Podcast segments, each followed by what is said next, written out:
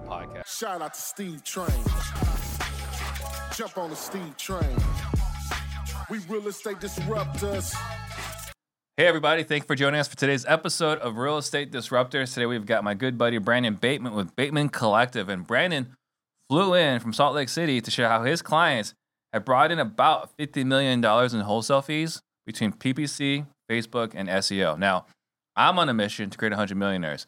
The information on the show alone is enough for you to become a millionaire in the next five to seven years. If you'll take consistent action, you will become one. Now, what we've learned is that running a sales team is really hard work, thankless at times. And you know, you've got to hold your people accountable to what they said they want to do. This might make you feel a little exasperated. You might feel alone. I can assure you that you are not. Ren and I are helping other business owners get through to their sales team to yield record performance in this ever shifting market. If, that's, if this sounds like something that might be interesting to you, text leaders to 33777.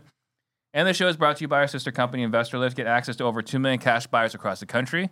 Go to investorlift.com, put in disruptors to get 10% off. Now, if you get value out of this show, please share this episode right now. Tag a friend below. That way we can all grow together. And this is a live show, so please ask your questions for Brandon to answer.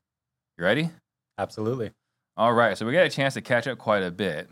And so we, let's bring the audience in into what's going on. Now, it's been about a year since you were last on the show.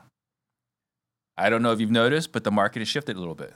I heard actually. Right? Yeah. Yeah. So let's talk about how this market shift has shown up on the digital marketing side. Yeah, it's a it's an excellent question. And it's kind of hard to say like what is a market shift and what's just a shift. Like in terms of the digital marketing, I can tell you kind of what's happening recently. Sure. It's it's really interesting.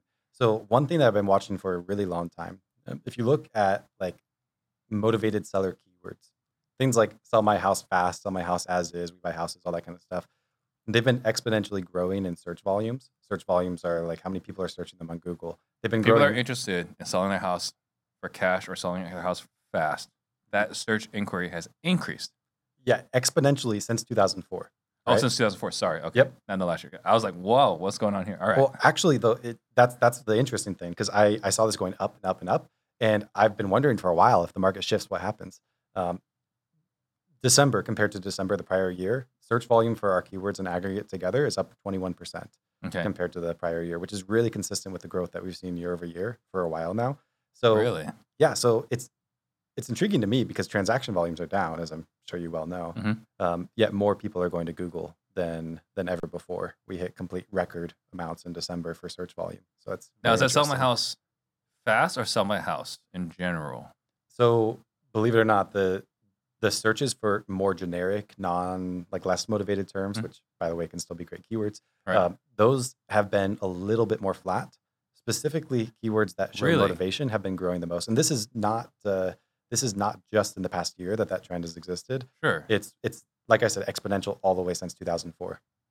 And the only reason I'm asking this is that I'm just kind of picturing this right now because you know we do sales training and we have you know we coach hundreds of people, right? The question is, we noticed like right around July and since July, but it became more of a problem in Q3 was people listed with a realtor, right? Mhm. So when you say like you know sell my house, like they might be frustrated in their realtor relationship because it's taking more than three days to sell a house, which is just mind-boggling. And so for me, I I I would suspect that more people are googling sell my house, maybe even sell my house for cash. But you're saying even the parts where like where there it, it's screaming motivation, that inquiry has increased as well. Yeah, and a lot of those people who sound motivated, they could be listed, right? Mhm. Like someone who's looking for a way to sell their house for cash or fast or something. It might be because they want to sell it quickly and it's not selling on the market. So right. Um, come Q3, and, and this has been a shift that has kind of happened in, in markets at their own times. You're talking about Phoenix, naturally, Mhm. which is kind of the place where it shifted first. And Okay. then we, uh, you know, we've seen the shift kind of move east over time Sure. uh, as things tend to go. Uh, but li- number of listed leads has gone up. But believe it or not, I, I was running the numbers, and since Q2, so if we look at Q2's numbers and we compare it to Q4, our clients, the the rate of qualification of leads, so like what percentage of their leads do they mark as like this is something I want to have an appointment with, this is uh, this is a seller that's an actual qualified opportunity. That rate has gone up by seventy seven percent with leads from PPC marketing specifically. Where are you seeing that feedback? We have a database that we keep all that Mm-hmm. information in. Uh, like the, the 50 million number doesn't come from nowhere. It's uh, you know it's it's from the 50 million from the 72,000 leads that we generated last year. Mhm. Um, these are, of course, rough numbers and, and roughly 2,400 deals off of $9 million worth of advertising spend. So, Yeah. so all of those numbers, we keep them and, and we have our clients report to us data on the quality of the leads. And that's not even just for us. We, we basically, all the marketing we do is optimized towards deals, not towards leads. It's something that we do unique as a company. Mhm. Um, and opportunities are, of course, something on along the way there. So we put a lot of effort into tracking opportunities. And I was very surprised to see that that trend that from Q2 to Q3, lead quality improved. From Q3 to Q4, it improved yet again. Who knows what what comes in Q1? Right. Um, but yes, those listed leads started coming, but still, even with them, um, things improved. The other factor is we've been improving lead quality through different initiatives that we have as a company to try to improve lead quality for our clients, which is something we always try to do, right? So there's a like a lot of people have dealt with those listed leads in a really bad way, but we've found ways to reduce the number of listed leads by over 50%. what What is a bad way? What did you guys do differently?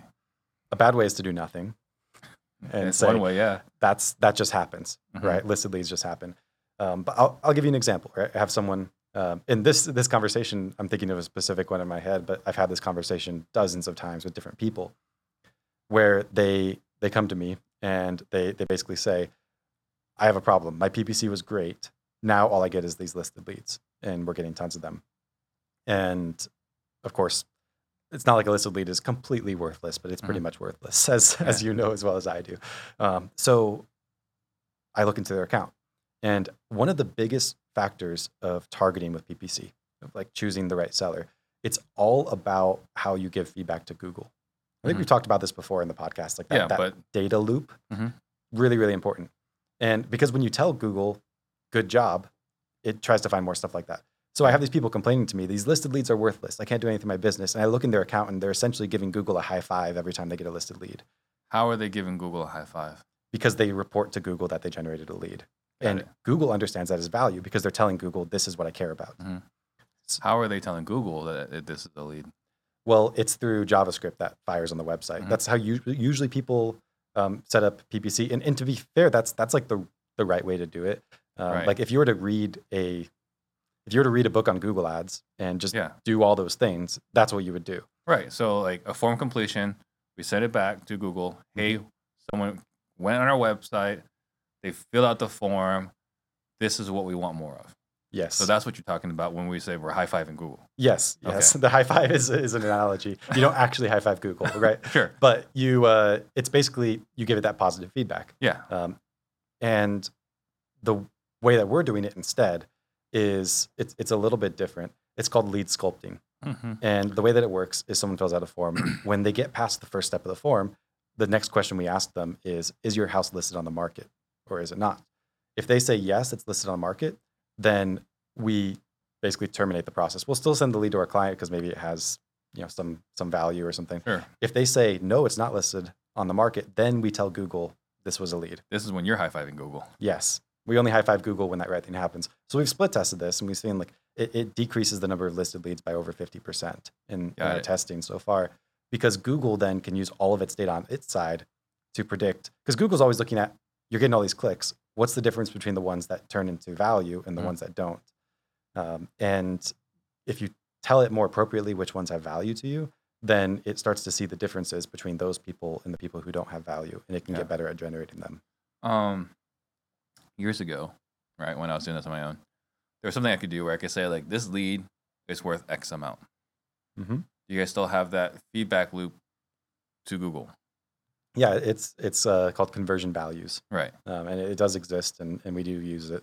So, but you guys aren't using like you know a listed lead's worth fifty bucks and an unlisted lead's worth a thousand bucks. There's nothing like that. We're just saying this is not a lead. This is a lead.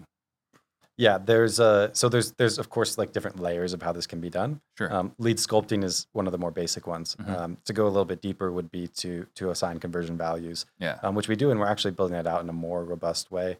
Um, it's you you can tell tell Google to optimize towards a certain value and then report the the lead values um, separately. So so yeah, that absolutely exists. The problem that most people run into with that is they don't have enough data for that to actually mean something yeah. to Google. You need a lot of inquiries. Yes. You need a, a ton of data, and what we yeah, built I out was just eyeballing it. yeah. yeah. So what we've built out in the past year is like a much more comprehensive feedback system to where we get a lot more data from our clients. And that is likely going to make a uh, it, it sets us up to do value bidding potentially even better in the future. As of right now, we we accomplish that same goal just through different methods that aren't quite that. But I think the like if we look at our long term vision of what we're doing, it is like we're even doing some switching of clients right now into a more value based approach, Mhm. and the the roadmap has that like full force within a year or so. It's it's not an easy thing to do to get that like actually accurate and useful, Mhm. but but we're getting there. Um, so this lead sculpting, I mean, I think anyone that's listening right now, like if they learn nothing else from that, that right there is super valuable, right? Just to give an effective feedback loop to Google. Is there anything else in lead sculpting, or is that everything there is as far as what you guys do to sculpt the lead? Um, that is uh, that's like the biggest one right now. There's Mm-hmm. other things like stuff that we'll do is we'll check someone's like geolocation, and if it's not in the market, then we won't won't report it as a lead. Yeah. Um, we'll do the same for like other potential things that could mean that it's spam and and like that kind of stuff. Mhm. Uh, but that's the you know that's listed leads is like the easiest takeaway for someone. Sure. Um, Um, but you're saying geo targeting. So like this is a situation where if they're not in the market, if their if their IP address isn't in this market, we don't track as elite. But is that what you guys are doing right now? Because I think when I used to do that back in the day, like it was like super inconsistent, right? Like I said, I don't want anyone that's not here, and they'd Google it and they'd still be. And, and we don't want anyone that's property is in another state, and we tell Google that, mhm. and it would still like bring it in. So was there, has that gotten better in their quality? Usually, like ten percent of leads, kind of in stray areas, is pretty normal. Mhm. Um, I don't know what you dealt with. There's also there's all kinds of different things that you could do to mitigate this. Um, we had I had one conversation with someone in Collective Genius the other day where they said I have all these bad location leads, and I looked in the account, and their agency just targeted all the wrong markets, and like that's so that's step one. don't That's do step one. that. Right, you got to actually target the right areas. There's there's different settings along those lines too. Mhm. Um, we also do like negative keywords and stuff. Like we'll uh, we'll exclude all the other states as words Mhm. um, and all the other major cities and things. So Well, that's what I had to do hmm to to get that up. So I actually have a negative keyword list that's pages long. yeah, I mean, Uh, there's like we have like a list of like eight things that we do, but the the the cherry on top there is don't report it as a conversion to Google if it's not in your market. Yeah. Um, because then you do all the stuff that you can do, and then you also just give the feedback to Google for it to do all the stuff that it can do, Mhm. and that's that's kind of as far as you can go. Sure. So data, data aggregation and machine learning. So let's talk about this. What are you doing in, in regards to aggregating data and, and leveraging machine learning? Yeah, good, good question. This has always been, um, you know, anybody listening to this can go back to like our first, our first podcast episode two years ago, and then Mhm. our more recent one a year ago. It's it's always been part of our roadmap um, to to use data in better ways, Sure. and we've improved that pretty significantly over time. Uh, like kind of internally, we don't even consider ourselves to be a marketing company. We consider ourselves to be a data company um, because uh, and I'm sorry if this goes like a little bit too philosophical, but just the, the, the nature, like if we're talking about like supply, demand, economics, how that all works, is that nobody should make money from PPC because everybody would just bid the right amount of money. And it's you know, Optimal behavior, exactly, yep, which doesn't exist. exactly. So the only way to really succeed is to unlevel the playing field Mhm. in some way compared to your competition. And it is my perception with the way that things are going that the best way to unlevel the playing field is you need to have more data than your competitors have. Mhm. The more data you have, the the more efficiently you can you can run your marketing overall. And come 2 years ago when when we talked, we were like professional manual bidders. Like we would we would like I think of it like almost like brute forcing an Mhm. ROI out of Google. And Yeah. uh, Facebook, or, you know, whatever plat- the platform is, where you just kind of like analyze things and all the different segments, and you double down where it's working and and all that stuff. And that was that was what was good. But there's been this shift, like like machine learning has become extremely powerful, uh, and it grows really really fast in terms of how powerful it is. And Google's machine learning has become very powerful over the past few years. And at this point, we're doing like bid strategies, campaign strategies with artificial intelligence with machine learning that are far outperforming what we can do manually. Yeah. And it's been very powerful. Um, and it's not a surprise, right? Because we're talking about there's two things here. We're talking about data and talking about machine learning. hmm Like we know, in the last few years, data changed a lot. So it used to be like no one could find a hold of the homeowner. It's only they responded to a piece of mail. And then we got to a point where like, okay, here are all the motivated homeowners. And then we got to a point where like, here's how you cold call them, hmm right? Or the, here's how you get their phone numbers. And we got to a point where you, whoever could text them, right? So there's this like this this this data component that kind of evolved and shifted the playing field. The other thing too is machine learning, which is like you know we use Audantic, we use DataFlik. hmm These are products that are not interested in public records. They're interested only in data points. If this person does A, B, and C, they could be a good target for us, hmm right? And it could be. I don't know what they're using for machine learning. If I was to speculate, giv- given the conversations from Chris uh, Richter, I would guess three da- different data points. One is they smoke cigarettes. B, they played a lotto. And C, their credit score is going in a downward trajectory. that would be my suspicion, or probably three of the most powerful data points that they're using. But it's machine learning versus waiting for a foreclosure notice, waiting for an, uh, a landlord to file an eviction against a tenant, right? Because those are great data points, but once that happens, or a pre foreclosure, once that happens, everyone knows about them. But in this instance, it's just like, hey, this person's trending this way. You should probably give them a call. hmm And so that's what you guys are leveraging. Yeah, absolutely. So it's uh yeah, it's a, it's a really interesting discussion. I think a lot of this is just how are investors doing marketing overall. Mhm. I think everybody agrees that digital marketing is growing at a bigger pace than than other marketing channels, and we see that by the fact that the market's declining and still search volumes are up 20%. Mhm. We see that through our clients' results and all the clients we're talking to that are saying all my other marketing is really rough and then this digital marketing is going really well in the market today. It's uh and through the fact that the lead quality is getting better and all those things like the, the journey that a motivated seller goes through to find the company that they do business with is shifting online. Not like those other channels aren't relevant, but that the online channels are growing and those other ones are shrinking, right? Those those So trends it's are important. shifting towards Mhm. online. That's that's my experience. And and with that, the data points are different. The whole way we used to market is different. So many people when they approach Facebook ads PPC, they think, how do I target the pre-foreclosure list? Mhm. That's not how it works. Because it turns out what someone types into Google is more predictive of their future behavior than almost any of those other things. And on top of that, Google has tens of thousands of data points per user on all kinds of other things. Right. So if we talk about like using data to have better success, for a lot of for a lot of investors, um, what they think of is it's called feature engineering. That's the piece of machine learning. It's like gathering that data, like do they smoke Mhm. or do they not smoke, and it's all those things. Is it is it probate, whatever the case, uh, and that has value. But when you move to online, Google has way way more data than we'll ever touch. Right? These tens of thousands of data points. I mean, that's like we, we knew COVID started in November of 19, not March 2020, based on what people were Googling about their symptoms, yeah, that's very interesting. right? It's fascinating. They're like, you know, like when I go to the bathroom, this is what happens. And that search volume went way up in November, November of 19. Yeah, that's I, I hadn't heard that before. That that's super interesting.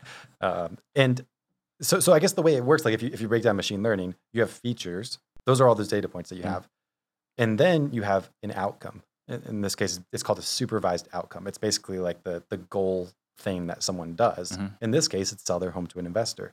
Right. And a lot of people think when they think data, they think about the features. Google already has way better features. They have all their online behavior, what kind of sites they visit, and they have like things attached to their online behavior, like their credit card history and the kind of purchases they make. And that Mhm. might say if they smoke or not, because Right. did they purchase cigarettes? Like there's all these all these data points. There's a reason there's so many data points. And so many people focus on what are the data points and everything, but Google doesn't share everything. Or they can. Well, yeah, that, that's true. They can't. Um, and the real way to to win is to tell Google what is success and what isn't success. Mhm. So the investors that are doing best today with PPC, what they're doing is they're giving more data to Google to to say this was success, this wasn't success. So Google's algorithm can do all of its fancy stuff with all the data that it has, and they give it better quality data. Yeah. So we're talking a lot about Google here, and we're gonna. There's some other things I want to uh, ask you, but did you see um, Microsoft slash Bing has started collaborating in one way or another with ChatGPT. Did you see this? I I did see a headline. I never I haven't gone as, as Yeah. deep as that. I saw it this morning. Yeah, so I don't know what it means exactly, right? But for me, you know, I'm hoping because I love when there's competition. I'm hoping that you know, Bing in Microsoft will be more competitive versus kind of like this, you know, you dis- dismiss like little stepbrother Yeah. situation, right? Yeah, fair enough. So, do you think that that could change with with uh, um, with ChatGPT and everything else? Is going to change the the search engine digital marketing world. It's really hard to say. It depends on how people are going to react. I think under most circumstances, we can expect that the motivated seller side of the real estate investment industry is going to shift slower than just about anything else. Um, I, I came from the tech world before Mm. this, and I, I talk to some of those people sometimes. They're like, wait, people actually do direct mail? That's a, that's a thing? Because so many industries have just blown way past that, right? Right. That's like the old thing, right? It is Uh, the old thing. but that's the sellers that we work with. uh, you know, they skew older in age. So, so basically, if there is a shift, I, I trust that it would happen in a lot of places before it would happen in this specific industry and have implications on a lot of the people listening. But it could. I mean, it just depends. Are people going to find the companies that they do business with through an AI tool like that, right. or through a search engine? Uh, Well, the it's really hard idea- to say. the the the theory right with ChatGPT is that if Microsoft can harness right this this uh, AI, then the results are going to get better, right? Because the problem with Google, or not Google, with Bing, is that they're just not as good as a search engine. It's just the reality of what it is, right? People are going to use what's a, what gives them the answers that they want. Yeah, they basically just try to do everything that Google does, but they pull it off a year later, That's- Right. And slightly worse. Yeah. that's all they've done. Exactly. So that's their hope. So anyway, we'll see where that goes. So going back to you know the shift in the market. So yourself, me, you know, we got Jason Lewis, Stephanie Betters, David Richter. You know, we kind of have this thing where like we're in the business, but we're also vendors, and so I kind of started this like a little support group, right? Um, and we're seeing this, you know, for a bit affecting our business, but then also affects us as a service provider. So I'm Mhm. curious for you, you know, with this shift in the market, has business gone down as far as number of clients? Yes. So if we look at Q4, we had a decline in our number of clients, but we also spent more money on ads than ever before, which is interesting. We spent about $3 million last quarter. So I uh, basically what's happening is a lot of our, like, I wouldn't say a lot, some of our clients are dropping off, um, but those that are in are doubling down and generally doing pretty well. Yeah. So, which makes sense. So then, what you're seeing then is there are fewer people competing. Is that accurate? Yes. Um, and that and that's not just your clientele. Just saying in general, right? On Google, competition has gone down. So what what have you seen as far as as as, as a general across the country uh, cost per lead, cost per quality lead? Like how much has it gone down? Yeah, Great, great question. And and it's a different answer for cost per lead versus cost per qualified lead. Right. If you looked at our cost per lead trends over the year, it is like astoundingly steady. It was something like $220 Q1, Hmm. $221 Q2, $220.50 Q3. Yeah. Q4 was right in that in that realm. So it's really, really steady as an average across the country of about $220. Of course, some markets are really expensive. Some some of our clients have really cheap cost per lead. So there's there's some variance there, but it's been very steady. But at the same time, I mentioned how through the course of this year, we've seen a 77% increase in lead quality. Mhm. And what that means is the cost per qualified lead has been going down. Uh, if we look at Q2 to Q3, we had like a 7% increase in quality. And then Q3 to Q4, there was a 31% increase in quality. So, especially going into Q4, we saw a huge improvement in the cost per qualified lead. Okay, so the quality lead's gone up. Has the cost gone down, or we're just saying the quality has just gone up? The cost has been rock solid on PPC. On Facebook, it's been going up a little bit. Mhm. Facebook has been mostly affected by the the general rates of the platform yeah, and CPMS. If anybody's not familiar, it's basically like your cost per 1,000 impressions. Those have gone up, and in Q4 they always go up because of election season, e-commerce companies, retail, all that craziness that goes on there. So in Q4 they roughly doubled. especially between Black Friday and Christmas. We've Mhm. already seen them get cut in half so far in January. So it's hard to say what Q1 holds for Facebook. But for a couple years in a row, I've come here on this podcast and basically said like people are overlooking Facebook. That's kind of the better mm-hmm. channel. PPC is really good. It's it's flip flopped in in the past year, at least as I stand right now. Yeah. PPC has been excellent because that improvement in lead quality. While at the same time, Facebook's been steady in quality, but just the ad rates on the platform have pushed it more expensive. For many of our clients, it still is their best channel. It's Yeah. highly market specific, but as a whole, it's no longer the best performing channel. So I had a theory uh, that we discussed before the show was that the reason why Facebook was no longer effective was because the iOS update and like the retargeting or whatever they used, right? That was my conjecture, my thesis. And you Mhm. basically said no. I said I don't think so, right? who who knows, right? Who who can say? I don't think Mark Zuckerberg himself could say, right? Right. There's a lot of there's a lot of underlying things. But what I can tell you for why the cost per lead is going up on Facebook, Mm. We have the same click through rate on our ads. So the same percentage of people click if they see the ad, Mhm. and the same percentage of people become a lead if they clicked on the ad. So they convert on the landing page at the same rate. The click through rate hasn't changed. Con- website conversion rate hasn't changed. Correct. And lead quality hasn't changed. So you layer all those things together, everything appears exactly the same, except that reaching someone actually costs more money now than it did before because the Got ad it. rates have gone up. Got it. So it is my belief that, and it's hard to say because we're always improving the way we do campaigns. Yeah. So maybe iOS 14 had a negative impact on it. And then we just had kind of at the same time, we improved the way we were doing things and it looks like a wash. But I, I think that most of the reason for why Facebook is a little bit more tough now is mostly CPM related. Mhm. And I don't want to create the impression like we still we still do recommend Facebook for, Right. for many people in many markets. It's highly market dependent though. So so definitely talk to my team if you want to decide do you want to do Facebook or not because some markets have just been really tough. Others have been fantastic and we still have some clients where it's for sure their best their best channel out of the ones that we manage. Uh, what else has, ta- has changed in digital marketing in the last 12 months? That is a, a really good question. I think another thing that we're seeing is that the bigger players are doing better hmm and the smaller players are struggling more. Sure. It's and I'll I'll get to why this maybe doesn't matter as much for our clients, but with the shift to machine learning, we talked about how like more data and better quality data, those are the things that help Google to do a better job. Mhm.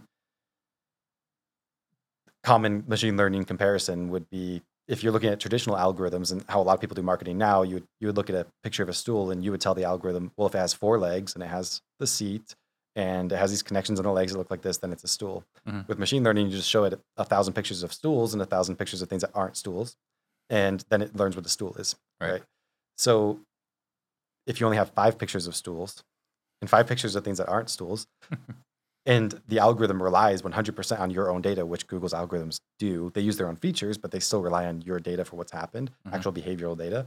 Then it's really ineffective.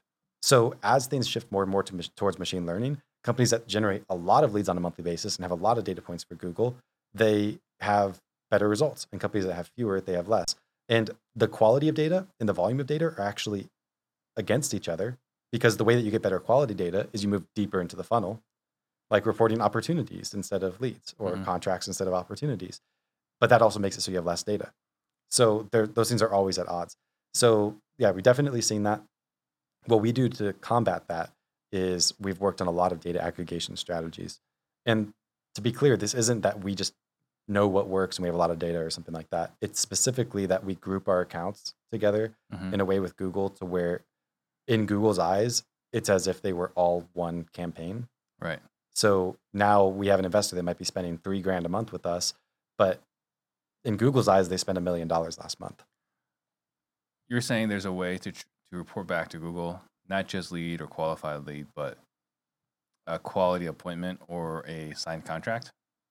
Yes, there is. How would we go back and report to them like this turning a signed contract? Because isn't there like a elements of like um opacity, right? Like they just don't want you to know what was the word exact word or like there's just details that they try to hide from us, isn't there? Well, there's some data that's more available than others. Yeah. Um, But where a lot of people go wrong is they try to take their Google data outside of Google and then put it into their CRM where they have their CRM data Mhm. and then understand what's happening in Google because of that. The problem is there's a lot of data that Google has that it'll never let come out of it. Mhm. A really good example, we, we talked on the last episode about search terms versus keywords. Mhm. Search terms being what someone actually typed in, Goo- keyword being what we told Google we wanted. You can't pull a search term out of Google. You can so frustrating. you can only put your data into Google to see the search term. And keywords are practically useless because search terms are the only thing that matters. I know everybody thinks keywords are important, but they're not. Mhm. So it's it's something uh, you could split all the things that happen. So we call the the supervised outcomes that we care about. We call those conversion actions. The there are two types of conversion actions. There's online conversion actions, and that's when someone fills out a form and we fire a piece of JavaScript saying Mhm. this was a lead or something like that. And then there's offline conversion actions. This is when the lead comes into your CRM and you call the person and you decide that it's a junk lead or you decide it's a quality lead or it becomes a contract. All those things that Google can't see because Mhm. it doesn't see into your CRM. So the process of connecting that CRM data to Google is called offline conversions reporting and it's how you close that loop. And it's extremely powerful because it helps you give quality data Is to there Google. a simple integration in place where I can go from left main into Google? Google actually Google does have a Salesforce integration. I've never been able to get it to work. It's it's horrible. it's like right. universally hated. right. So so the the way that we do it is Well, just submit a ticket to Stephanie. You'll be fine. yeah, and and I'd like to make some of this more automated.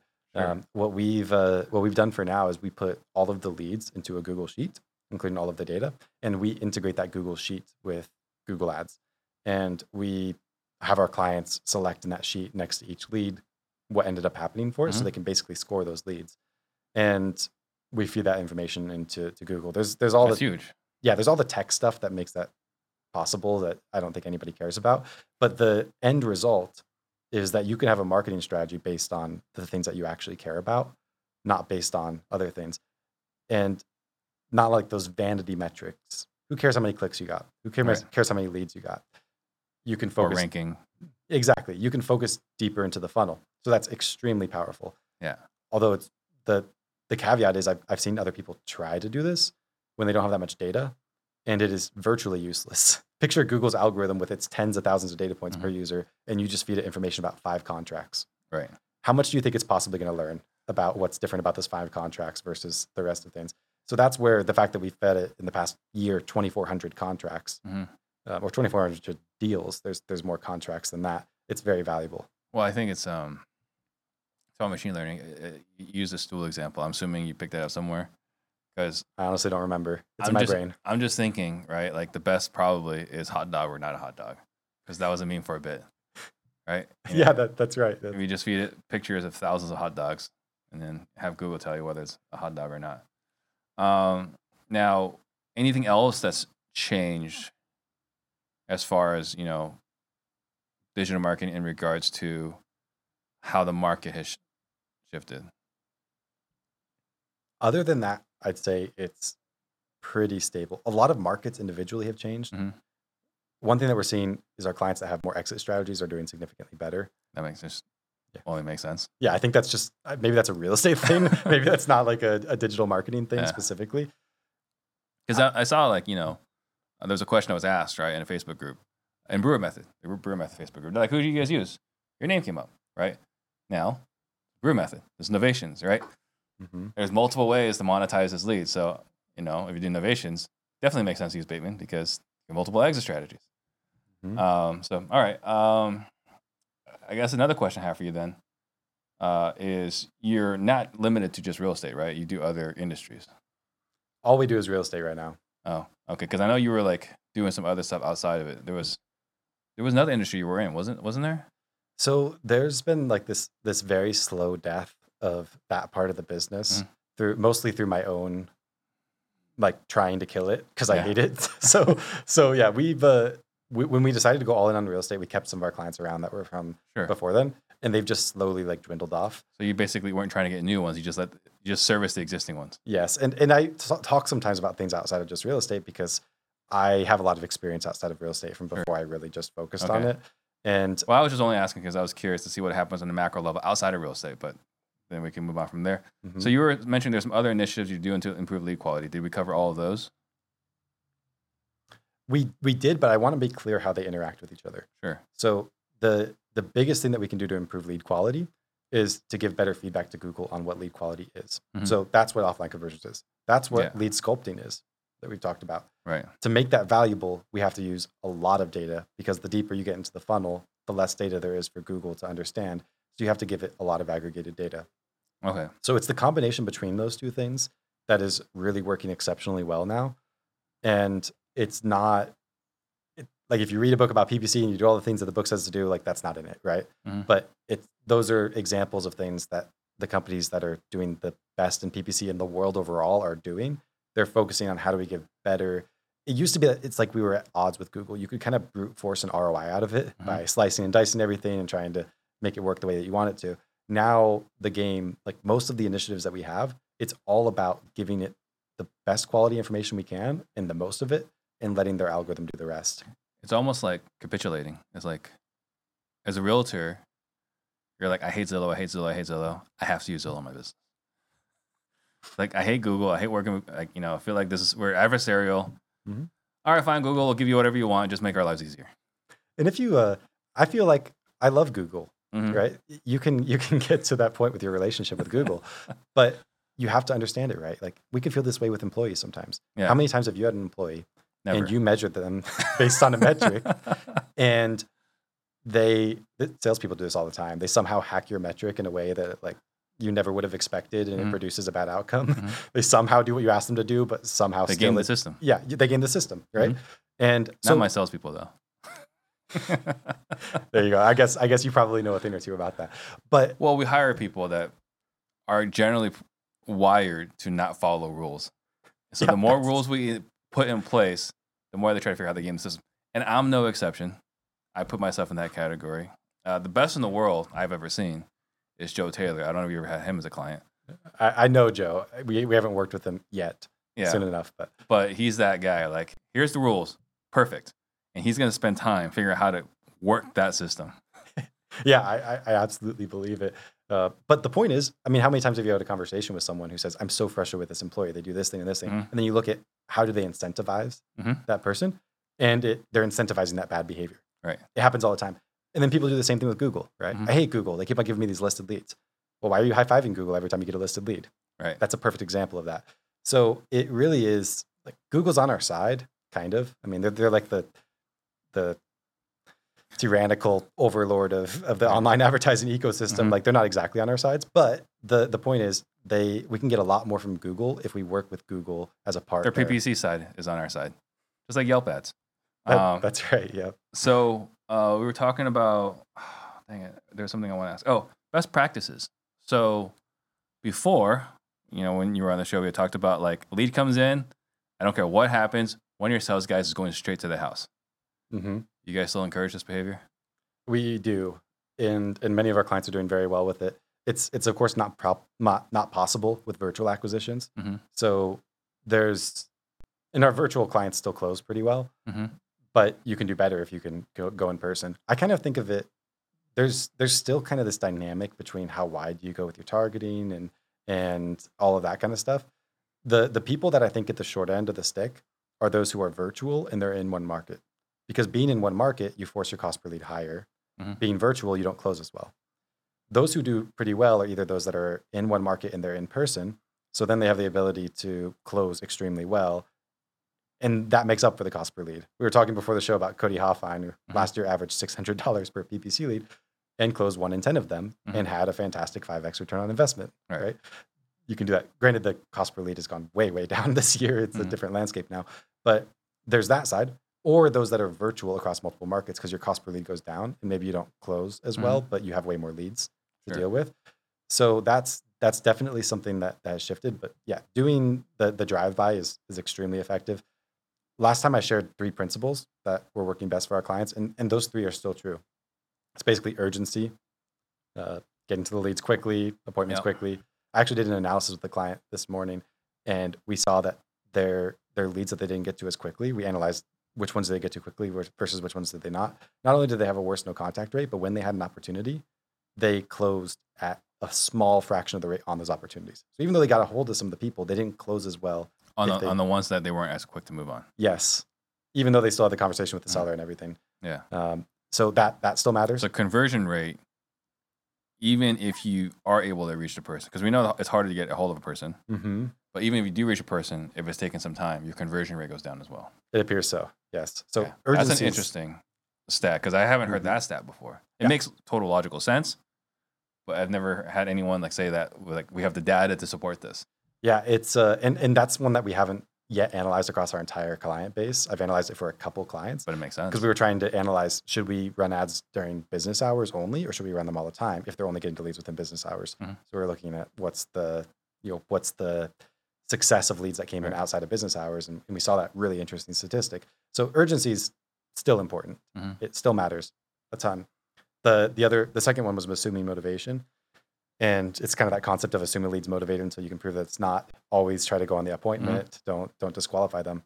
right. And it, it's it's actually really interesting. So we put our top ten percent of closers against our bottom fifty percent, and we we looked at their appointment rates. So on a net lead, so this is a lead that actually you you did get a hold of them, and they do want to sell their house. On a net lead, those our clients that were top performers, they had four times as many appointments compared to our lower performers for their number of net leads. Mhm. And they did twice as many deals. Yeah. So you could say maybe they had better leads, but the fact that they had twice as many appointments per deal tells me that they were just more willing to go on more appointments, Sure. not that their leads were necessarily better. So I thought that was a really interesting statistic that because those people who don't want to go to as many appointments, they're worried about wasting their time. All right. They're overqualifying the lead, Yeah. And and sometimes they're right. but there are other times where they're not, Yeah. And they could be doing twice as many deals if they were just willing to waste a little bit more time here and there. and they already spent the money. Yeah, you already spent the money. Yeah, So this exactly. is all that top line revenue goes straight to the bottom line. Yeah, absolutely. So it's that that was something that was shocking to me because I expected that our top clients would have more appointments. I didn't expect it to be four times as many appointments. Yeah. I mean, that's kind of like for us, you know, when in doubt, go. Right. But we have some like, well, you know, are they qualified? Do we ask conditions? Like, I don't care. Go. I mean, you know, the story on the phone's sometimes different than the story in the house. Oh, sometimes. Yeah. Yeah. and what was the third thing? and the third thing, it's it's all about the process of the lead Mhm. initially, um, in terms of who talks to it. Basically, our clients that sometimes, so the, the data that we actually originated the statistic with was, do they use a lead manager, or does the lead go directly to an acquisitions manager? Mhm. And based on that, our clients that had it go to a directly to an acquisitions manager did far better. Yeah. We do have some clients that have it go to a lead manager. That's a really well qualified lead manager, Mhm. and they do exceptionally well. I think the underlying principle of what we saw when we kind of dug in a little bit more qualitatively into the processes is you want a highly qualified person on the call initially with the client, not just a screening person.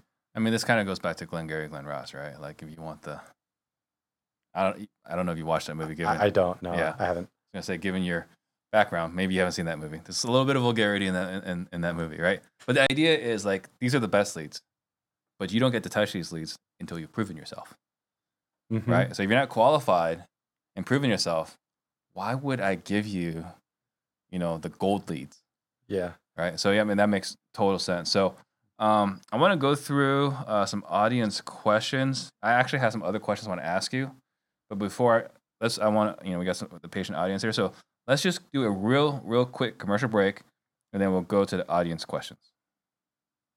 You're not hitting your revenue targets. Your acquisition guys have had the luxury of paying near retail, and your dispo guys have basically just been able to post anything and it sells immediately. You might be wondering, do I have order takers or closers? Maybe the training has gotten a little lackluster and the management might have even gotten complacent. And now that we're facing these serious headwinds, you might be wondering do I have all the skills necessary to lead my salespeople in this new shifting market? If you're asking yourselves these questions, please text leaders to 33777, talk to my team, and see if we can help you as we overcome this new market.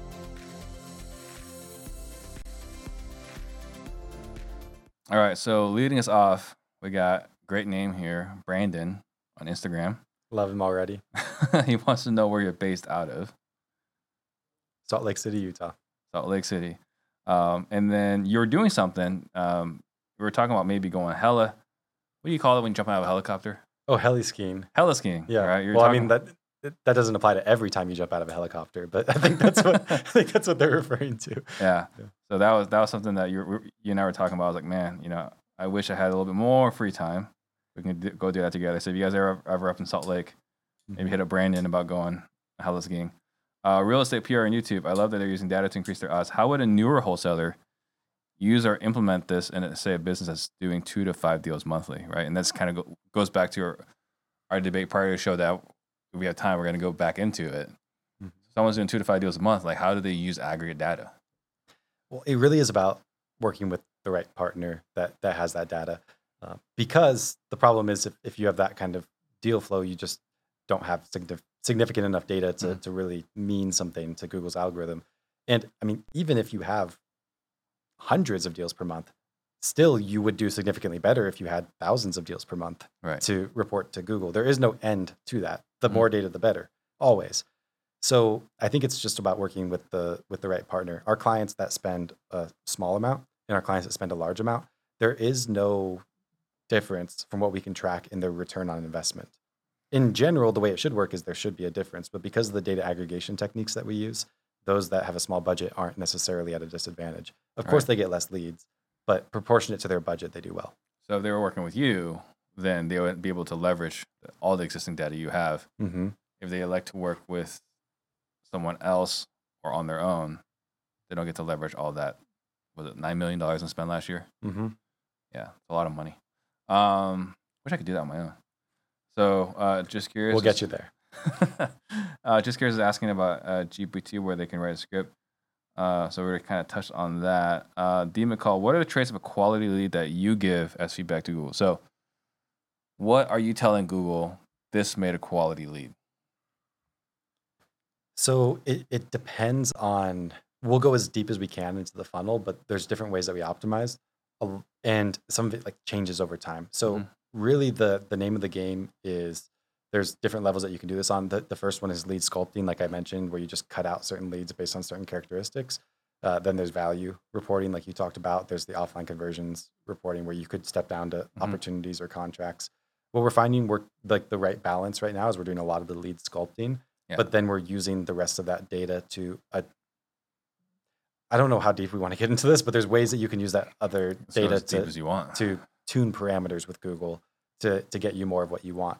So we've kind of been for a period of time now, just slowly stepping deeper and deeper into the funnel with the data from our clients, and then we there's ways to look at the data and based on that do analyses and based on that optimize, like looking for example at which keyword has which amount of listed leads and, and mm. skewing away from the one towards the other. That's all that's all analysis based.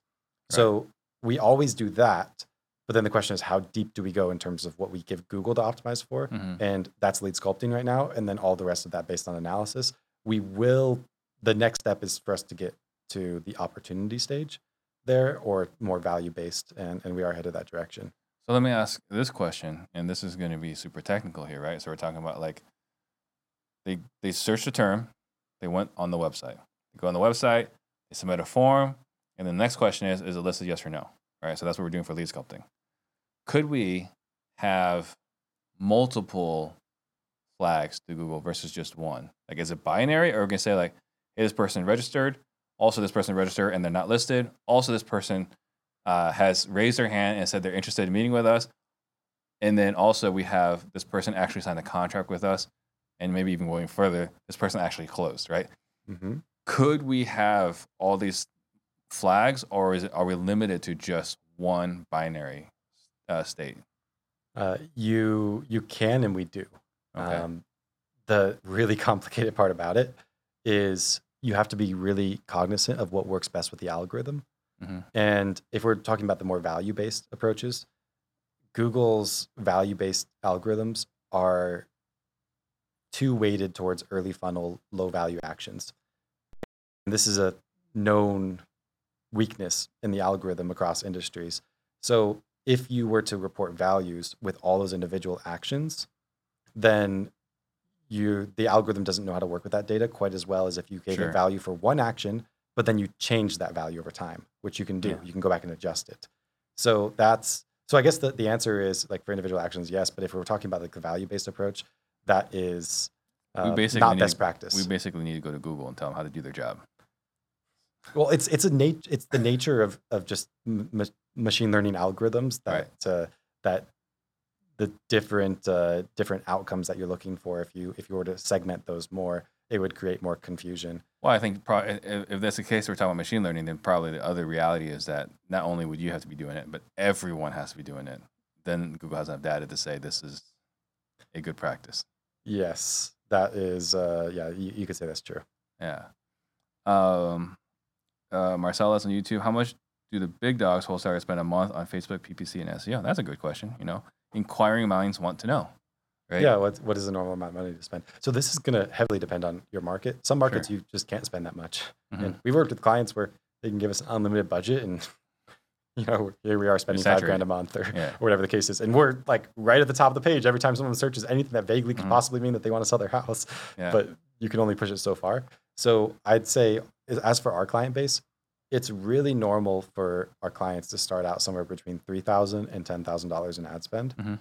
It's our big clients are spending more 20 plus and we have some that'll push into the six figure range monthly yeah. so that that kind of gives you an idea that the largest ad spends i've heard of in this industry are are in the mid six figure range Yeah. So let's pick a large metro area, right? Um, you got Phoenix, Atlanta. Um, where's some other big markets? Probably Dallas. Yeah. Right. dallas houston Yeah. So in those markets, what's the most? Not what's the most. What is a commonly um, a common amount for a big player to spend on PPC and Facebook in those markets? like really big markets 50 to 70 something like that there will be companies spending in the six figures in some of those markets Yeah.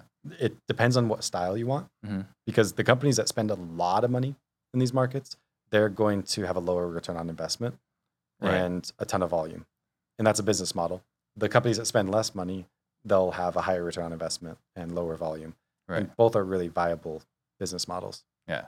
Well, particularly right. Like I mean, for me, I'm excited because there's we have multiple exit strategies. Mhm. right? This will actually help in other avenues of our business, right? Like we're doing really well uh, on, on getting leads. It was that aren't listed. You know, we can do the cash wholesale, novation, creative, or listed, Mhm. and then we get to capitalize this on multiple avenues. So, um, uh, what about SEO? Like, is there anyone that's spending a ton on SEO? Or is it like everyone's kind of spending like a flat amount on SEO? Uh, definitely not flat. You you can overspend on SEO. Like it's it's possible to spend too much money on SEO, um, and sometimes you you could like 10x your budget and you might go three percent faster. That's that's kind of how it can be with SEO. Yeah. So our clients spend between twelve fifty and five grand a month in SEO usually. Mhm. If you get more expensive than that, usually agencies are doing really heavily custom strategies that just aren't necessary in this industry because we we don't need heavily custom strategies because we already know what we're doing. Um, the last like three four percent maybe yeah, it's SEO needs time and it, it it does need sufficient budget and consistency. So so yeah, definitely people are spending less money on SEO. Although really interesting fact, more clicks from Google search engine go to the organic results than the paid results. right It's impossible to pull that data specific to this industry. I'd guess maybe this one skews a little bit more paid, but not that much. The point is, there's a lot, there's a ton of SEO leads, Mhm. and compared to pay per click, just this isn't super data driven, but just think like how many people have you heard talk about PPC in the past year, and how many people have you heard talk about SEO? yeah it's not a lot of people talking about seo It's not. Mhm. Eh, But think there's probably just as many SEO leads out there as there Yeah. are PPC leads. So there's people that are getting them. I know because I have my own podcast and, and we have, uh, I invited two separate clients to come talk about SEO Mhm. within the past couple weeks. And both of them declined because they said, I don't want my competitors to know. it's it's a different game when it comes to when it comes to SEO. So it's like there's a lot of leads, potentially even more than PPC, but people just don't talk about it right and investors generally like PPC because it's faster. And people with SEO they spend they spend money for six months and then they quit because they in a spreadsheet at one day they look and they say I spent this much money I didn't get a deal therefore it is It's bad. Yeah. but there's a lot of leads there and those that are consistent and spend sufficient budget it's it is our highest return on investment channel Yeah. Uh, so Lance Williams wants to know how did they get started working with you, and how long does it take to get everything started so they can sta- start getting leads? yeah great question so we have a link at batemancollective.com slash disruptors i'm sure you can throw that in the show notes and that's where someone can can reach out if they want to get started with us. It is it's pretty simple. What you'll do is just fill out the lead form and then you'll have a chance to schedule a call with someone on my team. Provided that call goes well and you want to pull the trigger it takes us about two weeks usually to get ads started depending on what the the impact of this podcast is. In times in the past we've generated a waiting list so it'll it'll depend on that but usually about two weeks to get things started and that's when campaigns officially launch and at, at that point it's a matter of time till till you get leads. So it's not it's not overly difficult. What you'll want to be prepared for there is to know what you want. What are your goals? What would make this worth it for you? What wouldn't? And then we can do the best that we can to help recommend. Does this even make sense? Is it a fit Yeah. for you or not? Um, yeah, I would definitely recommend checking that out. Um, I mean, we fully uh, have- have enjoyed working with Brandon. Uh, Dee's question on, on Facebook. Just curious, is there a chance of bots or hackers messing with the algorithms for good versus bad lead? Yes, there there is. And this, so this happens on both Facebook and Google Mhm. and Microsoft. Uh, it's it's everywhere, and I don't know if you knew this. Click fraud is the second biggest organized crime in the world. Uh, I did not know that. It's it's huge after like human trafficking or drugs or something like that. Wow. So it's huge. Click fraud, and Click fraud as in wasting other people's money, or click fraud to do something else. well, that's that's the trick. You see, It's like a social engineering component. it's it's typically click fraud from the standpoint of I have a website. I'm trying to sell advertising inventory on that website. I pretend that I'm actually selling that to people, and therefore I get paid by the ad exchange. Mhm. So if you look in Google proper, like actual Google search engines, there's not that much fraud. Maybe your competitors screen with you here and there, and there's some tactics to kind of Mhm. deal with that. If you look on Facebook proper, same kind of deal. There's not really a lot of bots there Yeah. and and stuff. If you look at their affiliated things, that's where you run into tons of click fraud issues. Like Google has their search network, and then they have their search partners network. That's other search engines, which can include your website with a search bar on it. Mhm. That could be a search engine. Mhm. That's where you can sell inventory to those. And Facebook has something called Audience Network that's kind of similar. It's, it's, you know display ads in, a- in a whole bunch of different websites and apps and all that kind of stuff. And there, like in Google proper, there's no incentive for Google to introduce fraud because it's their own platform. Right. But in a search partner's standpoint, there is incentive and there are a lot of fraud issues. And what you'll find, this is actually one of the biggest things that I've, I've found when, when people come to me saying my PPC is horrible, please help me. This is a really common thing. It's that they're actually advertising on those other networks too. Mhm. And what happens is the algorithm sees that the leads are cheap there, and it sees that they're um, getting leads. All the leads are junk, but they're getting leads. And I've run into so many people. I, I audited an account the other day. They they spent 100 grand on PPC this year, and like 30 grand of it was on that network. And because they weren't tracking that data closed loop to know the quality of the leads and feeding that data to Google, the algorithm was doubling down on that Mhm. traffic.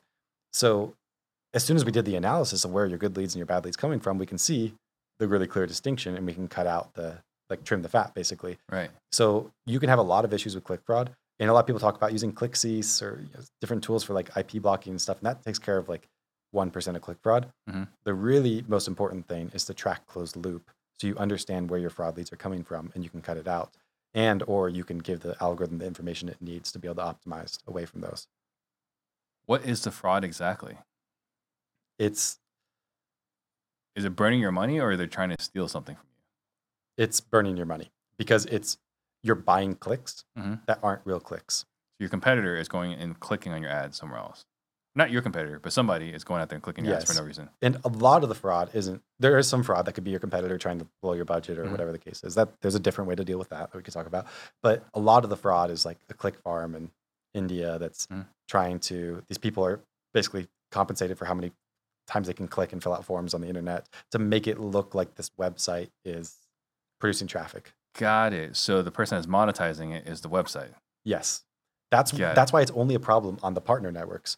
Because Google has no reason to. Like if I was just to go on Google and click on a bunch of people's ads to blow their budget, I don't really have much incentive to do Mhm. that. You could say maybe to screw with my competitors, and that's why that does exist a little bit. Mhm. But the real thing is if I could have my own website where I get paid when people click from it, and I can fake people clicking from my website, then I can Mhm. make money. Got it. See, when you first said click fraud, I was thinking like, um, not last Halloween, but the Halloween before, Squid Game was pretty popular, Oh yeah. yeah. right? So we're trying to buy some costumes for Squid Game, and everything was sold out. Mhm. So I bought it from this one website, and it just never came. Like, well, that sucked, right? Um, so um, yeah, that's different fraud, but it's yeah, it sounds equally equally bad. yeah, But the problem with this fraud stuff, this this definitely happens with Facebook too. You turn on audience network, your lead quality will go to junk because the algorithm starts seeing that you can get so many leads there. mhm, So that's the biggest problem is is you accidentally double down on your worst leads because Mhm. they're cheap. all right. You're saying there's a way to deal with people fraudulently click on yours on Google. Mhm. So there's ClickCease, obviously. What else is there? That's that's the That's probably it? the best solution. Got The it. the idea is you identify if it's fraud and then you block it in the future. So if someone like clicks your ad three times, Mhm. then you can block their IP address moving Yeah. forward. And that works. And but the reason it doesn't work for these sophisticated click fraud operations is because they are smarter than that and they change their IP address every time they click.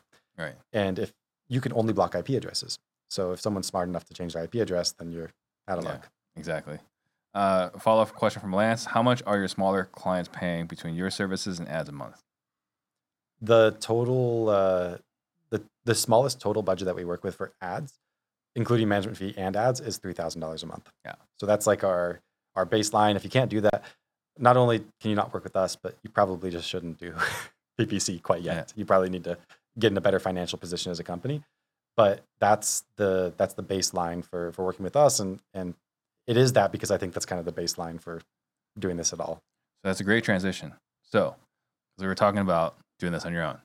So, uh, I guess we're talking a lot about machine learning Mhm. and data, right? But if you pick up a PPC book, they're not talking about machine learning and data. They're talking about typically direct response marketing, right? And, you know, if you pick up a Perry Marshall book, who was trained classically trained by Dan Kennedy, right? I believe, Mhm. right? We're talking about like you know direct response marketing in regards to like if I do this, this will happen, right? So we got to make sure like the ad copy's clean, right? We got to make sure that sorry the headline is like super clean, and then the ad copy is super clean, right? And there's a lot of like science behind all that. Are we doing away with the science component as far as like the direct response part and just going based on what the machine says works, or like how are we? what are we doing here? Yeah, good question. Uh, Because I mean, if you go the extreme machine learning route, you could say just throw a bunch of stuff against a wall and see what the machine says sticks. Yeah, The problem is you can waste a lot of money doing that, and right. the a lot of So marketers you that can have are- like an R and D budget. we do, and but a lot of uh, a lot of people that are really heavy on the direct response side, they they kind of are of the opinion that you just like throw a bunch of inputs at a wall and you see what sticks. Mhm. And then a lot of people that are really heavy on the brand side are the opinion that they came up with the best idea ever for what the headline should be, and no matter what the data says, that's the right headline because of all these fluffy reasons. Mhm. I think you have to be kind of somewhere in between because the machine learning can only do as much as you can give it. So if you're too far on the side of just throwing things against the wall and seeing what sticks, my experience with my team is all those things you throw against the wall are like half baked.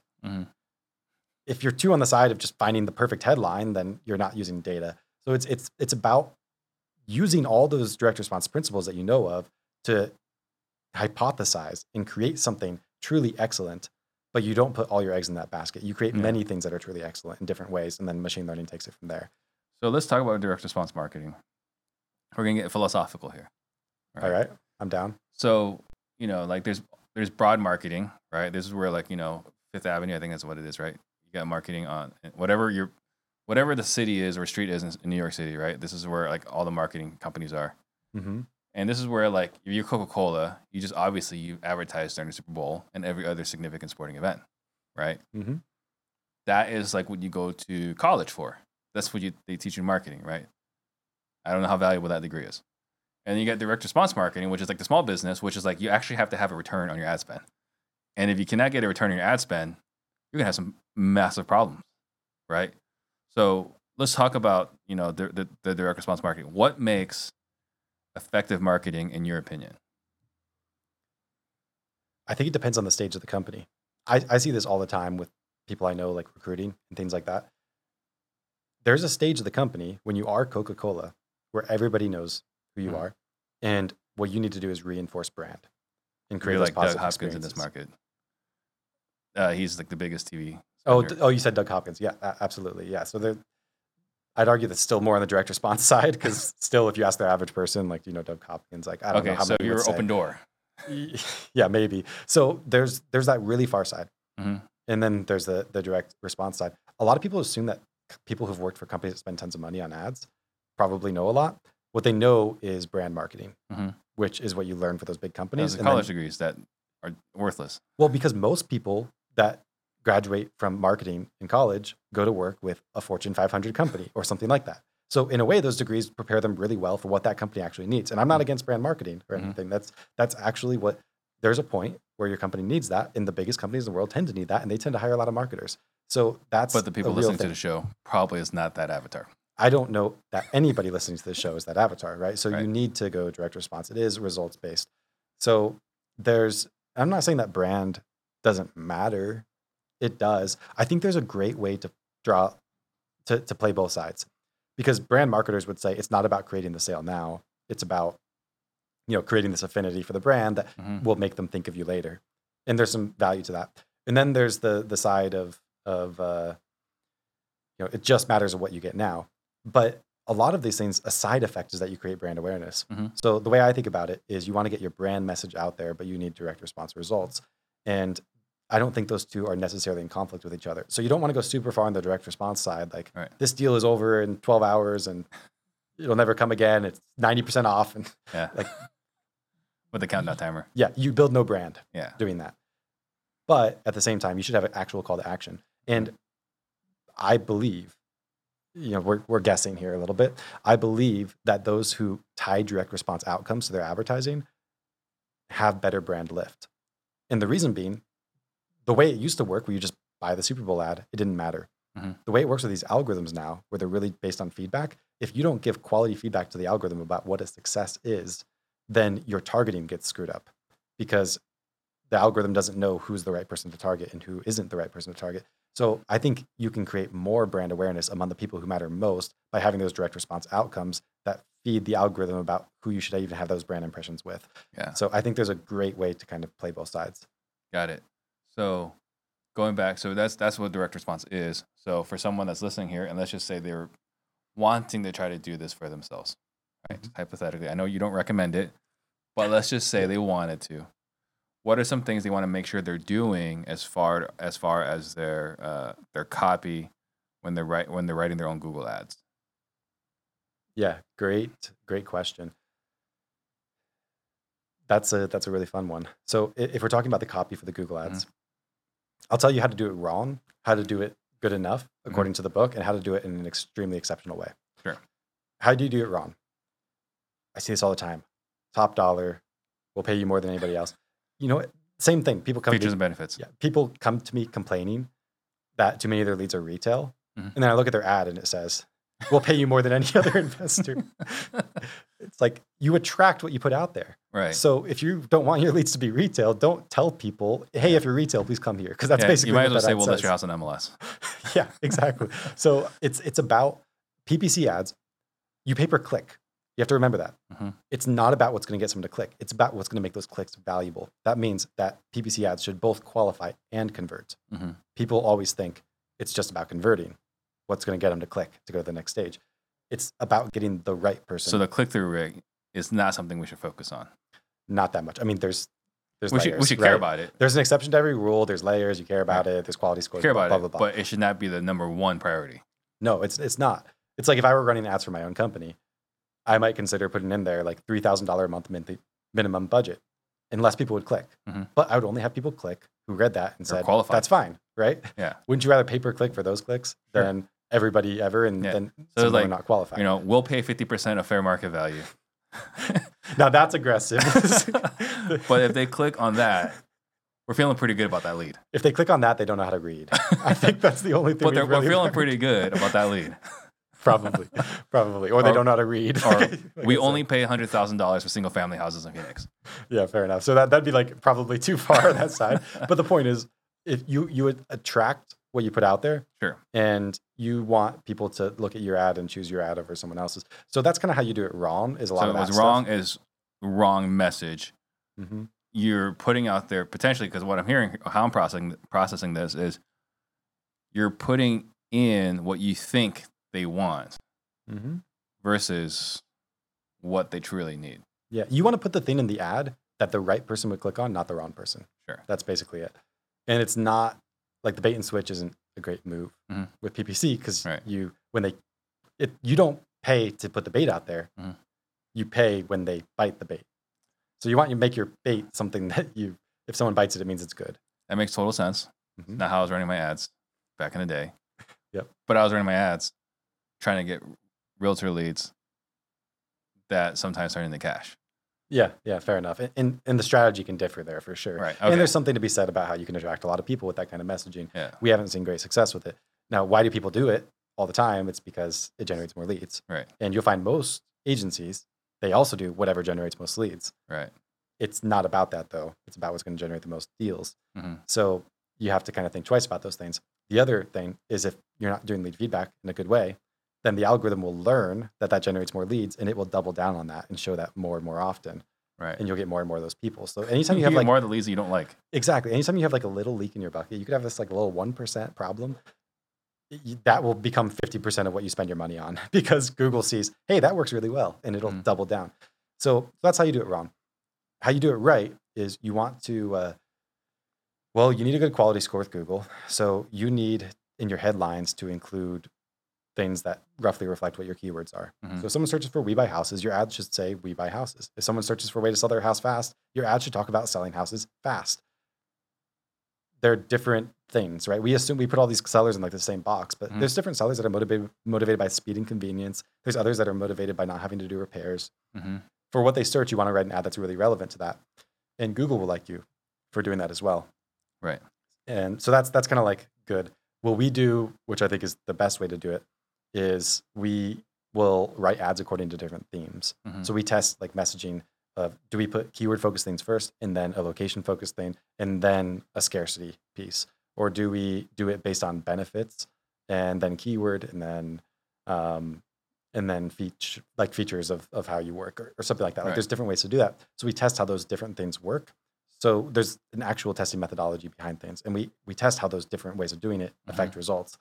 Some things we've learned: uh, locations work really well. There's actually a way with Google. Um, just imagine you're searching from what are we in Chandler? Is that where Uh, we're office Tempe right now. Tempe. Okay. Is, is Tempe? Tempe. Tempe. Okay. Got it right. Sorry, I'm not from here. Um, so we're in Tempe, right? So let's just say you search on Google now and you see all the ads and they all say, we buy houses, you know, we buy Phoenix homes, blah, blah, blah. And then one of them says, we buy homes in Tempe. Hey, Which one are for you more likely to click on? Yeah. The one that's hyper relevant to you Right. because you're in the greater Phoenix area technically, but that one's hyper relevant. Mhm. There's ways with business data feeds in Google to make it so your ads dynamically adjust to the precise location where someone is. And those have been very effective for us. So I think it's having a good testing structure, understanding how your testing affects lead quality, measuring that data and aggregating it, and always launching new ads that are a new test with a new hypothesis of how it's going to work better than the previous highest performer. It's that and and basically that's our process. We we put a bunch of ads out that we think will work really well. We take the best one, cut the others, and then we have a new hypothesis. And Yeah. and just do that over and over again. And the, the faster you can do that, the better you can be at writing, the more data you can gather. How much fun are you having doing that? How much fun? Yeah. It's it's brutal work. If you look in any of our accounts, you'll find like more than probably 75 unique headlines. Mhm. It's a lot. I It, don't know if it just seemed like it just seemed like you were having fun with it. Yeah, Uh, it's it's brutal. Well, I have fun because I don't actually do it. I just kind Yeah. of talk about it. oh, but and you get to review the data Yeah, someone on my team does it. because they they say right again like going back to direct response marketing and learning PPC and everything else is always like you got to test, you got to test, you got A/B split testing, right? Always split test, A/B testing. They're always saying those things. Man, that's a lot of work, right? I have to go write an ad and run and test this ad for the next two weeks.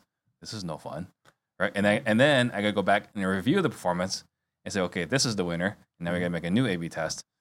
It was I recognize the value in it, I just hated doing it.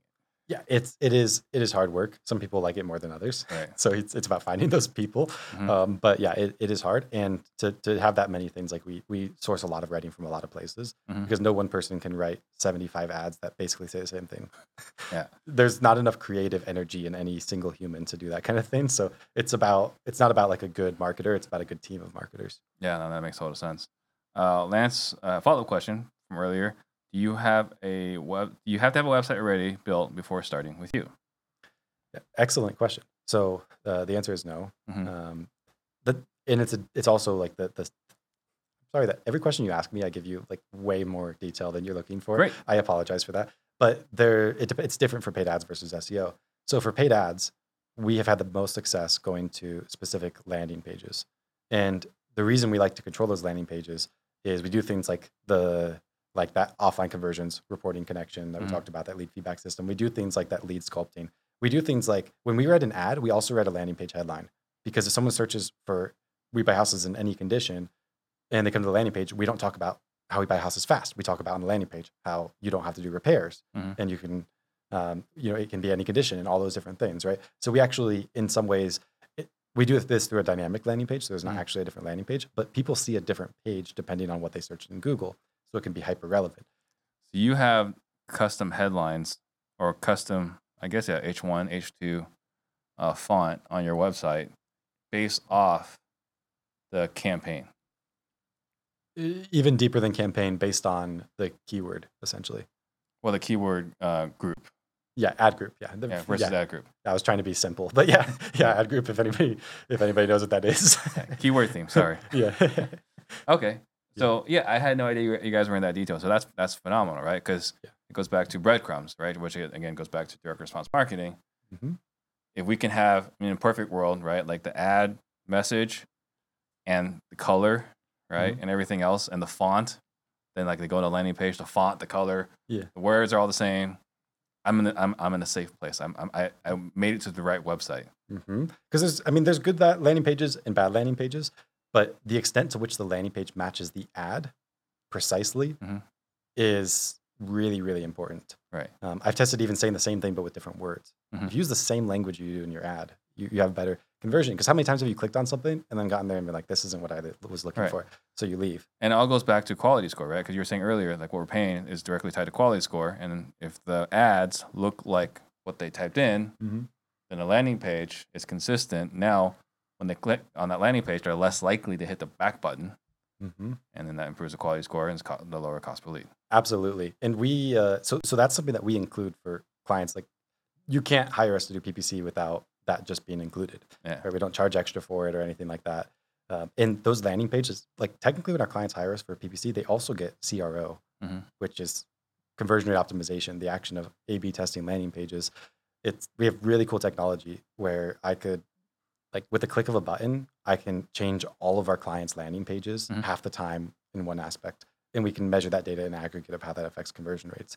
And we do a ton of those tests to change this design element and see does page one or page two perform better. But believe it or not, we calculated the average split test on a landing page would take between nine and 12 months for our clients. hmm That's how long it takes to say landing page A works better than B. It takes us two days on average to do a test on aggregate across our clients Yeah. because we have 150 times the data, Right. it, which is completely mind boggling to me that I can press a button and get data in two days and move that forward. Because think like how many iterations can you do of that improving those landing pages compared sure. to one test every nine months? Yeah. It's super slow. Uh, it makes a makes a ton of sense. So uh, D on Facebook, she made a couple examples. I thought I like these. Right, uh, pay off debt now, help with moving expenses, something along along those lines. Yeah, very interesting. Yeah, those could Yeah. work. Those could work as headlines. So, uh, anything else you want to touch on before we wrap up the show? I got all my questions answered. I would answer the second part of that question because I talked about with paid ads. Mhm. How matters. You don't technically need a website because we'll run it to a landing page, and that would be that would be the company's brand and everything. But it would Right. just be like a page that that we make sure loads fast and has all the right features and everything like that. The other piece of that is if it's SEO, you do need a website. That's where you need the whole shebang with all the different pages that link to each other. And Mhm. nobody ranks a one page website in Google. So that's important. And we work with a ton of like carrot sites, for example, that our clients have. Uh, we did launch a website building service Mhm. recently. We took all of our clients that perform best from the SEO standpoint and other industry companies that perform the best from the SEO standpoint, baked all those best practices into like a website build. So it's a completely SEO focused website design, and we can get clients started with that. Sometimes that's even cheaper than keeping their website because sometimes new construction is cheaper than a rehab if the, if the property is in really bad shape. yeah. And that's true a lot of the times with websites. Um, so, uh, last question then from Ingrid: Is he incorporating AI for this testing? The, the answer is yes. There's so so I, I kind of talked about it a little bit more generally so Mhm. far, but most of the quote unquote A/B testing we do isn't actually A/B testing. Mhm. It's it's machine learning driven testing, and the the way that that works is it's more than just saying I show number I show A half the time, I show B half the time. Mhm. It's the algorithm understanding under what circumstances does A work better, under what circumstances does B look work better, and then predicting, for example, which landing page should I show at any given moment. And we do do those those things. Um, that also just naturally happens when you're testing ads within Google Ads. So, as for like the number of things that we actually do clean A/B tests for these days, it's pretty rare. Usually, there's some type of predictive analytics component where we're optimizing for the best performer, and that's that's very standard practice these Yeah. days. All right, cool. So then we will. Oh, okay. How does a client make sure only their leads are going to them? I think there might be some confusion here. So she signs up for your program. How does she make sure the leads only going to you, not to anyone else? Yeah, it's. I'm trying to think of a way that you can really make sure. I mean, you have to kind of trust the person you work with that they're not going to go send your leads to other people. Um, I don't know how you would. I think theoretically there's be able to probably some that. confusion potentially that uh, maybe because you're working with all these clients that you're kind of like an aggregator. I understand. Yeah. So your ad spend produces leads which go to you. Those Right. leads don't go to anybody else. However, the results of that campaign could help inform someone else's campaign in terms of how it can get performance. But they would never see the leads. They would, it would all just be that your data trains an algorithm that's used for you as well as for them. All right, so uh, we're going to uh, make a couple quick announcements. I want you to think of a message, something you want to leave the listeners with. Hey guys, if you have value today, please like, subscribe, share, comment. I mean, I think there was a ton of value here. Brandon sharing what's working in PPC, and obviously, 15 million in wholesale fees. He has an idea of what is going on in, in the digital marketing world. Uh, we do have our dispositions live training coming up on the 20th in our office. So if you guys are having any challenges whatsoever, shoot us a message. We can you can uh, check out our live in-person dispositions training. We're going to share best practices right now to get your property sold. And I got next week Stratton Brown with Call Magicians, and we are launching something together, which I think can be really interesting. Um, so you don't want to miss that episode. What are some last thoughts you'd like to leave the listeners with? I think uh, I think probably the most valuable thing I have to offer, um, which is if if anybody is running just just to be transparent about how this world works, you know it as well as I do. Basically, there's a lot of people that are doing really well with PPC, Mhm. and they never stop talking about it. And then there's the normal people who try it, bunch of money goes down the drain. They're trying to figure out what happened. They Mhm. don't know what's different. Why are they not succeeding and someone else is succeeding? And I wish I could just say your problem is that you're not doing X or Y here, but I can't. Right? That's all generalized feedback. So what we do is a is a free audit process. So if you have ever spent money on PPC and not been as successful as you hoped to, or Facebook ads, or SEO, or if you're doing that now and you're spending money and you're not as successful as you want to be, uh, I I personally will review the campaigns. And the the way that that works is is you go to batemancollective.com slash disruptors. There you'll see a link to to get a free audit. Mhm. Um, we'll ask you a few questions about your business, and we'll do an extensive deep dive on that data. I know you actually did this two years ago. Yeah. Now, um, was it worth it? Well, it's absolutely worth it. I mean, for me, um, I'm trying to say this without like you know tooting my own horn, right? Like because I ran my own PPC campaigns, um, and I've had a chance to uh, you know learn it at, at a pretty deep level. I was only I've only had a handful of people. You're the second person I trusted to run my PPC campaign, right? The first person I trusted they passed everything and they still sucked. Um, but having you go through, it was really refreshing to have someone give actionable advice and why. And for me, like, don't tell me why we need, don't tell me what we need to do without explaining why it's important. Because if you can't tell me why this is important, I can't trust you. Like, this is my baby, right? Like, this is the leads feeding my business, right? Mhm. So if you can't intelligently answer why you're saying I need to do these things, I'm gonna really struggle. So it was really valuable. You know, it's it's amazing that you offer this for free. It's really valuable to have someone who is an excellent marketer, understands the technology, to be able to give you like, here's what's happening, here's what you here's what you need to change, and here's why. I think that's incredibly invaluable. If nothing else, like a valuable education. Yeah, abs- absolutely. In marketing. Yeah, and it's because so many people think they have a problem, Mhm. but it's not their problem. Right. Right. They, they say I don't have enough leads, but the problem is they're not closing the leads, or Mm-hmm. maybe there's too many spam leads, or it's uh, they're they're closing really well, and and something else is, is wrong with the with the marketing component. Yeah. There's there's so many different layers to this, and it's really helpful to work with someone who has all the in-depth data of those that are doing really well, Right. because we could just put it side by side and say, this is their account, this is Mhm. yours, this is what's different between them. So I can't think of any reason that anybody who's ever spent money on this stuff or is spending money wouldn't take me up on that. It's, it's a huge, huge value add. So so that's that's probably the biggest uh, the biggest thing that that I would share. Um, the the only other thing um, is of course if, if someone's interested in getting started, it's the same link, Mhm. batemancollective.com slash disruptors disruptors. Uh, and we we also launched a podcast recently. Oh, yeah. So if you like this discussion, if anybody who's listening, if you like Mhm. this discussion and you want more of this kind of talk and, and specific case studies and examples of what we're doing, this has obviously been more consolidated, but we dig in every week into new digital marketing strategies, what's working, all that stuff. Yeah. It's called Collective Clicks. And It's if, a great name. yeah, if, if digital marketing is going to be a part of your business, it's I think it's worth listening to. Yeah. So I'm gonna say something here, um, and you know, like I don't normally present scarcity, right, on this show. We don't say like hurry up, right? hmm But the last two times you've been on the show, you get incredibly back- backlogged. Yeah. So if you're watching this live and you guys are thinking about it, just go there and get the free consultation. Don't sign up for anything right now, right? Just go in there and get the free consultation. Just get in line early, right? Because if you don't, in the past, you were more than a month backlogged, I think, after coming onto the show. Yeah, two months is is the worst it got, and yeah, it, it's tough. People are saying like, I want to get started, and and I just had to say like, I, I also want you to get started. the soonest date I can give you is in two months. I'm sorry, Yeah. but it's I think it's important that we do that because we need to make sure that we do quality work. Mhm. I've identified exactly what the team, what my team's capacity is, and Yeah. we're not going to exceed that. Right. But yeah, if you do want to get started quickly, then then Yeah. then beating the rush matters. So this is sure. not a scarcity play. This is reality. We know from the real past. scarcity. It's it's an It's- actual It's, a legitimate scarcity. Yeah. So perfect. All right. Thank you so much. yeah, thank you, Steve. Great, great show. And see you guys all later.